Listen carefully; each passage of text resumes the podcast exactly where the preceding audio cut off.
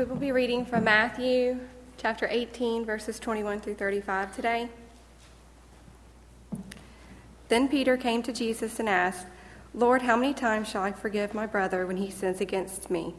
Up to seven times? Jesus answered, I tell you, not seven times, but seventy seven times. Therefore, the kingdom of heaven is like a king who wanted to settle accounts with his servants. As he began the settlement, a man who owed him 10,000 talents was brought to him. Since he was not able to pay, the master ordered that he and his wife and his children and all that he had be sold to repay the debt.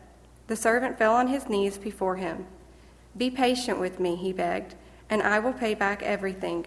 The servant's master took pity on him, canceled the debt, and let him go. But when that servant went out, he found one of the fellow servants who owed him hundred denarii. He grabbed him and began to choke him. Pay back what you owe me, he demanded. His fellow servant fell to his knees and begged him, Be patient with me, and I will pay you back. But he refused. Instead, he went off and had the man thrown into prison until he could pay the debt.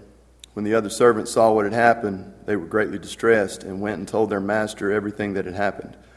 Then the master called the servant in. You wicked servant, he said. I canceled all that debt of yours because you begged me to. Shouldn't you have had mercy on your fellow servant just as I had on you? In anger, his master turned him over to the jailers to be tortured until he should pay back all he owed. This is how my heavenly Father will treat each of you unless you forgive your brother from your heart.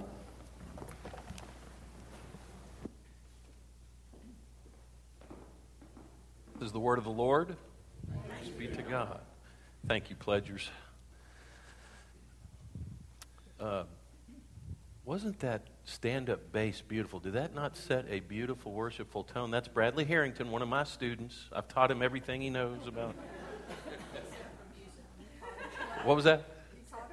Except for music, yes. Uh, you got that right. Uh, and I want to I want to thank Doug. That your testimony and the passage you used encapsulated the It's All His theme as well as everything, anything I've heard, so thank you so much. Again, this morning we're talking about grace greater than our wrongs. Last week we talked about grace greater than our sin. There are songs about that. But what about grace greater than our wrongs? And by that I mean wrongs that have been placed upon us by other people.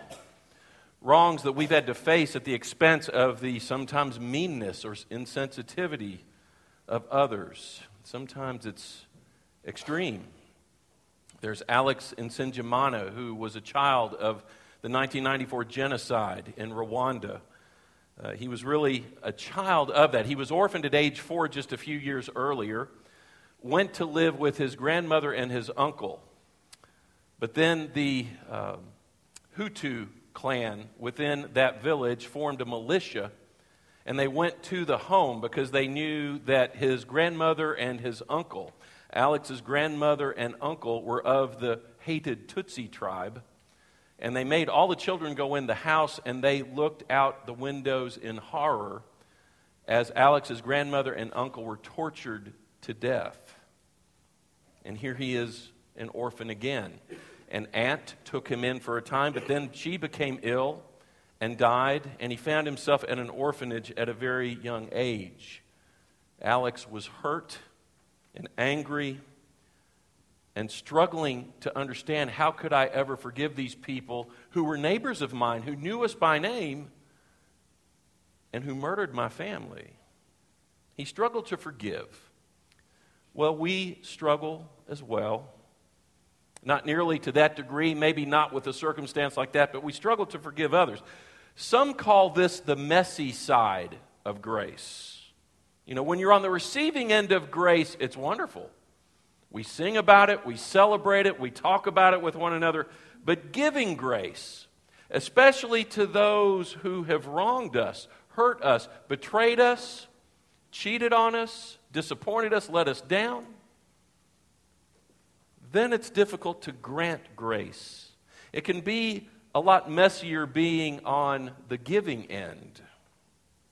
But we're called to do just that because you know why? Grace is only grace if it goes both ways. Let me put it this way up on the screen. The extent to which we are willing to give grace reveals the extent to which we have received grace. Will you say that with me one time? The extent to which we are willing to give grace reveals the extent to which we have received grace. Put another way, the reality of grace in your life is the extent to which you offer grace and forgiveness to persons who have wronged you, especially those who deserve it the least. Then you really find out how much grace in your life is real. Now, look at the cover of your bulletin again. I was so grateful last week for Jacinta, who came up with simply grace and then the greater than mathematical symbol. I wouldn't have thought about that. Uh, I haven't taught Bradley math either, by the way, music and math. But I thought that was so creative to have the grace and greater sign. But could that equation fit for grace is greater than the wrongs we have faced? Is it really greater than those wounds and hurts that we've experienced at the hands of other people? The answer is yes. You know why? Because of God's grace towards us. And we see this in the parable of the unforgiving debtor. Let's go right to it. And you can follow along uh, up on the screen if you like. Matthew 18 21. Peter came to Jesus and asked, Lord, how many ta- times shall I forgive my brother or sister who sins against me? Up to seven times? Now, Peter, I am convinced, is trying to get a word of affirmation, an attaboy from Jesus. Why? Back then, the rabbis said you forgive somebody three times, and after that, you are justified in getting even. In other words, three times you forgive, after that, give them the works if you want to. So Peter basically took what the rabbis said, doubled it, and added one for good Christian measure. He thinks he's going to get really affirmed. You know, how many times should we uh, uh, give grace to people, Jesus? Seven times? Oh, Peter, seven times. How magnanimous of you, how generous. Why can't all the disciples be like you? I think that's what Peter was waiting for. And then Jesus shocks him. Go to the next verse. I tell you, not seven times, but 77 times. Now, that's in the NIV, 77 times. Some of you might have a translation that says what? 70 times 7. It's probably 70 times 7. Or what is that? 490? 490. 490 times. It could be 77. The key is Jesus is taking what he said 7 and increasing it manifold. Maybe 70 times 7, and whichever number it is, and it can be either one based on the Greek there. What he's saying is, yeah, you got to keep forgiving. And yes, you keep forgiving because it is a process, especially people who have done you so wrong. It's very, very difficult to forgive somebody instantly. It's a process, but Jesus says you do it. You do it. You do it. Is it possible? Yes, it's not easy, but it's possible because grace is greater than the wrongs we've experienced. It's greater than that. And you might say, well, wait a minute, Jesus, do you realize how how badly that person hurt me? Do you realize how badly she let me down? Do you realize how it felt when he cheated on me? Do you realize how that made me feel so terrible when I was so humiliated by that person? And Jesus says, Yes, and you know what? Grace is greater than that. Now, that's hard for us to stomach. It seems rather outrageous. Well, maybe that's why Jesus, in order to get this outrageous idea across, tells us an outrageous parable. Starts at verse 23. Therefore, the kingdom of heaven is like a king who wanted to settle accounts with his servants, that is, with his staff. Okay? Go to verse 24. As he began the settlement, a man who owed him 10,000 bags of gold was brought to him. Now, the people listening to Jesus tell this already realize how outrageous this is how exaggerated this is. 10,000 bags of gold back then would be sort of the equivalent of $150 million or so today. It's a lot of money. Some translations say 10,000 talents.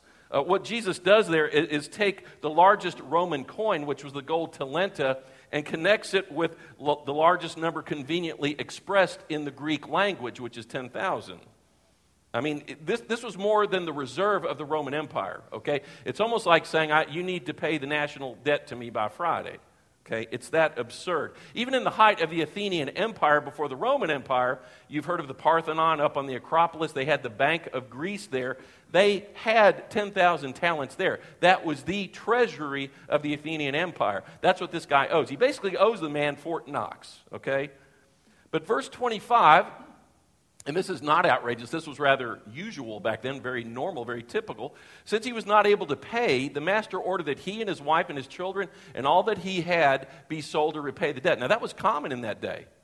Not unusual at all. If somebody was in great debt, you could sell that person and his spouse and uh, his children into slavery, and then you took everything else they had and sold it, and that's how you would wipe the books. You know, you got what you could out of it. Cut your losses, close the books, we move on. Now, that's very cruel and severe. But here's what we want to remember even now. Let's plant this in our minds. It's very vital to understand that how Jesus is setting this up speaks to our own standing before God. Do you hear me on that? How Jesus is setting this up speaks to our own standing before God. There's nothing about us, there's nothing you and I could ever do to balance the books with God due to our sin. There's nothing we could do. We owe God an unpayable debt. You know, but outrageously, sometimes we think we can pay it off. And this guy, bless his heart, thinks he can. Go to the next verse. At this, the servant fell on his knees before him. Be patient with me, he begged, and I will pay you back everything. One day I'll pay you back Fort Knox. Now that's impossible. It's just impossible. The joke gets funnier. I can even hear people who are listening to Jesus' crazy story starting to laugh. How much time would he need to pull this off? Well, back then, uh, a staffer for a king would get about $80 a year. It would take, at the very, very, very least, 125,000 uh, years, rather, for him to pay it off. It's absurd. It's absurd. And that's without interest, you know. So the listeners are laughing at this hyperbole here that Jesus is telling. But then Jesus comes to the wonderful twist, as he often does in this parable, which must have struck the people who were listening. Go to the next verse. The servant's master took pity on him, canceled the debt, and did what? Let him go. He let him go. And the crowd, I'm sure, some of them must have gasped as they listened to this story this unexpected grace, this forgiveness of the debt. $150 million or whatever it would be, the entire revenue of the Roman Empire, he forgives that debt. He just cancels it. And I want you to look at the two verbs that you find here that are translated from the Greek cancel and let go. Do you see that? Cancel and let go, because we're going to revisit that in a moment. Now, so it's just wiped clean. This incredible debtor is given release. But look at what he does immediately. Go in the very next verse. But when the servant went out, when the servant went out, literally in the Greek that says, but in the act of leaving, immediately he goes out. Okay, and what did he do? He found one of his fellow servants who owed him a hundred silver coins. He grabbed him and began to choke him. Pay back what you owe me, he demanded. Incredible. He goes right out after being forgiven this incredible debt and goes and grabs this guy by the neck and says, You owe me. Isn't it interesting how the debtor, the man who was once the debtor, turns creditor? And the man, what does the man owe him? It's basically 100 denarii. Do you know what that's like for us? 20 bucks. 20 bucks compared to millions. Millions. And the debtor, now the new debtor, uses the exact words that the man who went and grabbed him by the neck, who had just been forgiven, he uses the same terminology, the same wording. Look at Matthew 18, verse 29. His fellow servant fell to his knees and begged him, Be patient with me, and I will pay it back. Just what the man who had been in debt before had said. But this man's response, the debtor turned creditor, his attitude is different. Go to verse 30. But he refused. Instead, he went off and had the man thrown into prison until he could pay the debt. So the joke here really turns sour and outrageous, and perhaps those people who were listening were even bothered by this man who would do such a thing. This would be like if you won the lottery, and right after you get your check, you go out right afterwards and go find an unemployed friend who owes you $20 and you demand their money. It's that outrageous. Now let's look at the rest of the story, verses 31 through 35. When the other servants saw what had happened, they were outraged and went and told their master everything that had happened. Then the master called the servant in. You wicked servant, he said. I canceled all that debt of yours because you begged me to. Shouldn't you have had mercy on your fellow servant just as I had on you? Next verse. In anger, his master handed him over to the jailers to be tortured until he should pay back all he owed. And then this scary word from Jesus this is how my heavenly Father will treat each of you unless you forgive your brother or sister from your heart. Now, you kind of understand the, the, the end of the story up until that last part. How do you explain that last part. Troubles a lot of people, makes them nervous. Again, Jesus has been speaking the entire time in hyperbolic fashion and hyperbole. But what's the point? What's the point? This man was offered forgiveness for a debt he could not ever repay. But here's the key, friends he didn't really receive it. He did not receive it. If he had really received it, he never would have treated the other man in the way that he did, the man who owed him just a few dollars. And so the master gives him over to the jailers. This reminds me of Romans chapter 1, where God gives the sinners over to their sins. Remember, but God gave them over to their sins. That's what God's going to do for us. We have a free choice. And God wants us to make the right choice, understanding wh- how much debt we are in because of His incredible, marvelous grace. But He's going to give us a choice. And if we make the wrong choice, like this first debtor did, He gives us the freedom to choose that. And so, really, the jailers there are our own sin that keep us from forgiving others. And why does he do this? Because the man really disgraced grace. Think about that. He disgraced grace, he refused to accept it. And I think it's interesting where he says, until he should pay back all that he owed. That's still a joke. There's no way he could ever do that. It's absurd. It's just like you and I can never begin to think in some absurd fashion that you and I can repay the debt that Jesus paid for us on the cross. You see now perhaps why Jesus uses this form of parable to talk about this. It's crazy for us to think we could ever repay Jesus for what he did for us. And that's the bottom line. Having received the grace of God, you and I are called to duplicate it to other people. We owe a debt we can't pay. Jesus forgave our incredible debt, He canceled it. And that's what it is to know the saving mercy of Christ. We, you know, do we really take seriously, as we recited just a few minutes ago, what's that line from uh, the Lord's Prayer? Forgive us our trespasses, fill in the blank. Forgive us our trespasses as we forgive those who trespass against us.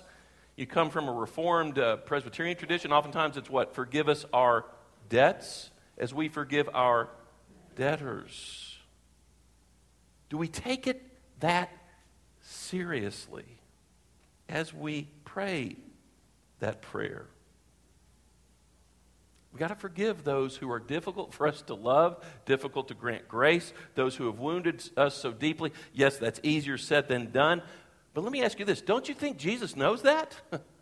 Don't you think Jesus knows that after what he had been put through? And let me say, after what we put him through? Easier said than done? No one knows that better than he does. You know, what you've been forgiven of is greater than anything you'll have, ever have to forgive. I hope you hear that. And it's not to minimize the pain that you're facing when you struggle to forgive someone the wrongs that have been done to you. But the more you understand the holiness of God and what the holy God who stepped out of eternity into our own lives and suffer and die for our behalf, when you really understand that, you realize the truthfulness of this. That grace is greater even than those wrongs committed toward us. How fortunate we are to have received grace at all. You, you know, do, do you think Paul was serious? Paul called himself the what of sinners? Does anybody know? Help me with that the chief of sinners. Do you really think that Paul, in his day, was the chief of sinners? I would say not necessarily. In fact, I would say probably not. But what does that say about him? When he says, I'm the worst of sinners, I'm the chief of sinners, I don't think he necessarily was, but it shows how seriously he took his sin and realizing the debt that Jesus paid for his sin. So he understood Psalm 103, verse 3 which says, If you, O Lord, kept a record of sins, O Lord, who could stand? Or more recent translations say, If you, O Lord, kept a record of sins, who could survive? Who could survive? Which is Paul, why Paul wrote later on in Colossians 3 Forgive whatever grievances you may have against one another, forgive as the Lord forgave you. Now, I know we all struggle with this. I know we all struggle to forgive those who have wronged us. I want to go back to verse 27 and look at those two verbs, though, for a moment. Do you remember what the king does, what the master does with that man's debt? He cancels it and lets it go. Who is that person that you hold a grudge towards? let it go. At least begin the process of letting it go. Who's the person who cheated you? Who's the person who betrayed you, disappointed you, failed you? Let it go. Who's the person that's so annoying to you? Who's that person who's just simply hard to be around? Let it go. Whom do you hold kind of a petty anger toward? Let that go. Whom do you feel like you could never really forgive? Let it go. So it could one day be canceled.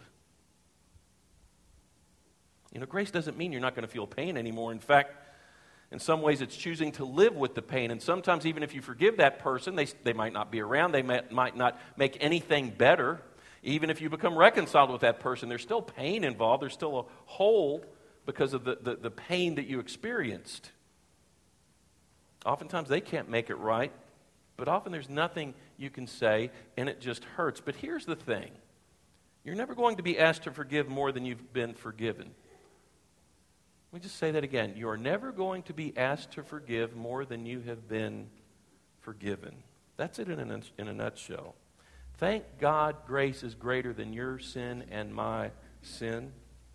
And it's greater than your hurts and your wrongs that have been placed upon you by others.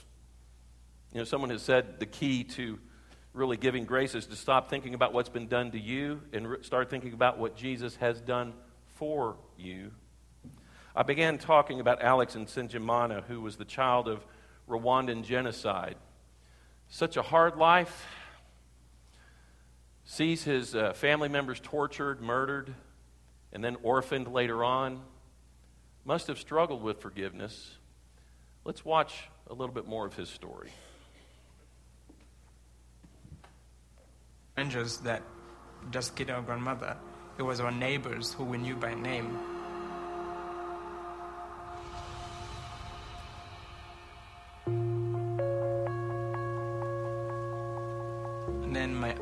Started getting sick. She's about to pass away and didn't know who would take care of me and my brother. She went across the street uh, to this orphanage called uh, Gisimba Memorial Center. We were admitted in the orphanage. Then, three months later, she also dies. Personally, I was really, really angry and searching for something. Then, Operation Christmas Child came in our orphanage. And just having something that we could call our own, that we could play with, and that could take our minds off of what happened during the war. Receiving that shoebox was just the beginning of my faith. I started to understand that the world hasn't forgotten. It reminded us that you know someone out there cared for us.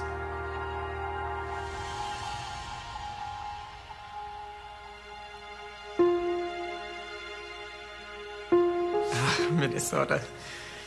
I love everything about Minnesota but one thing, and that's the snow and the cold. The Lord figure out a way to do it. He had prayed that the Lord would just give him one shot, and um, that there was this one opportunity for him to have to get out of Rwanda. My mom, she is a testament to the love of Jesus Christ for following God's voice, to be a mother to two orphans.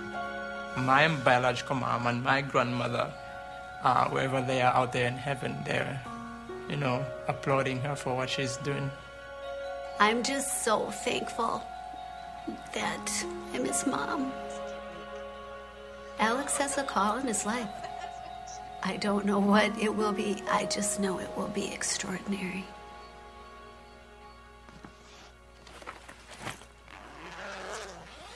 Operation Christmas Child wanted to give me that opportunity to deliver shoeboxes in the orphanage, in the same orphanage that I grew up in, and the same orphanage that I received mine.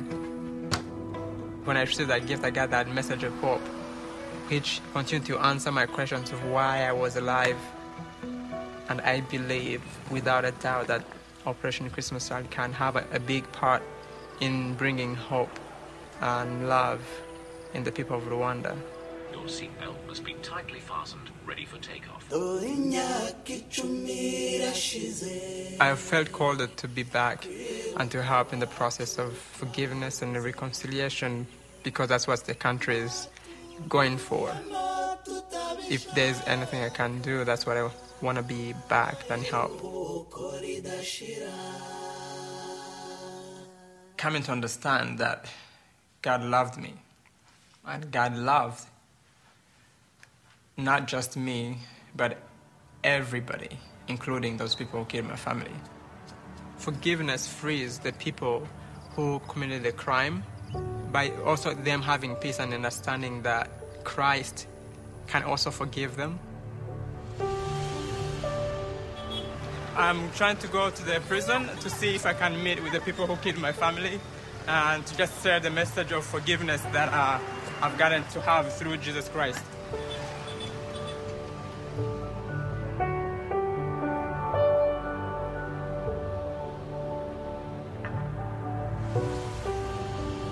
Father, pray that continue to bless him, Lord, and just give him peace that he deserves. Thank you for your love and your kindness. I pray that your spirit may be with him and just protect him wherever he goes, Lord, he may have the peace that comes through you, Lord.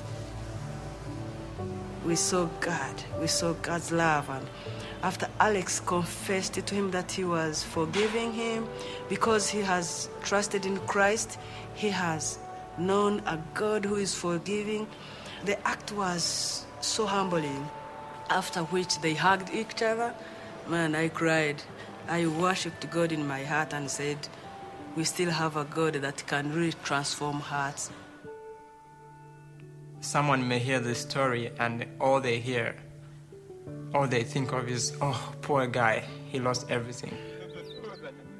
I want people to have this reaction. That is a powerful God. The God who did that in my life, protecting me through the war, is the God who is working in their lives, is the God who is with them each and every day.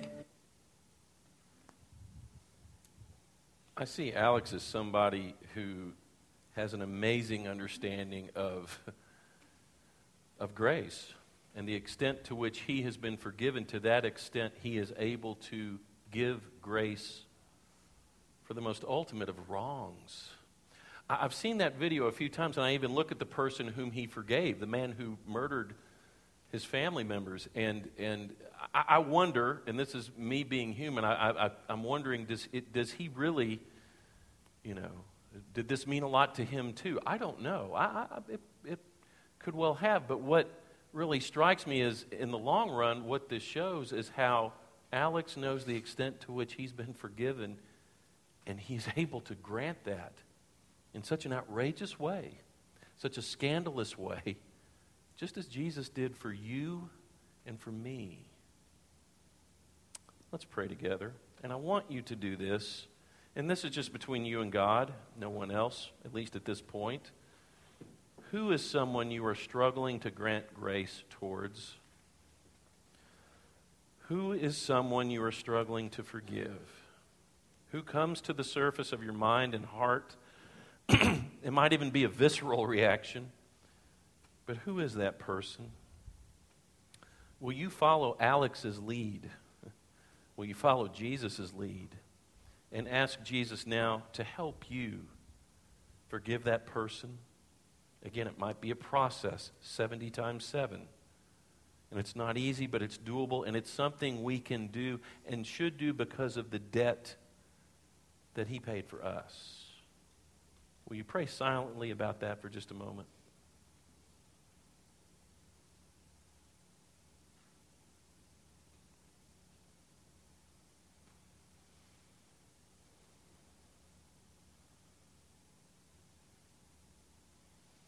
Lord, we are such debtors, and so often we fail to even face up to that. We're too busy, we're too prideful, we're too preoccupied, or we're too hurt. And yet we are such debtors. But the slate was wiped clean because of your death, your suffering, torture, and death. And for that, we have reason to give thanks And we have reason to grant grace because it is bigger even than the person who wronged us and the pain that we've felt because of that wrong. so be with us at this point of commitment, and may we commit ourselves all the more to being the grace giving people that you want us to be. We pray these things in your name. Amen.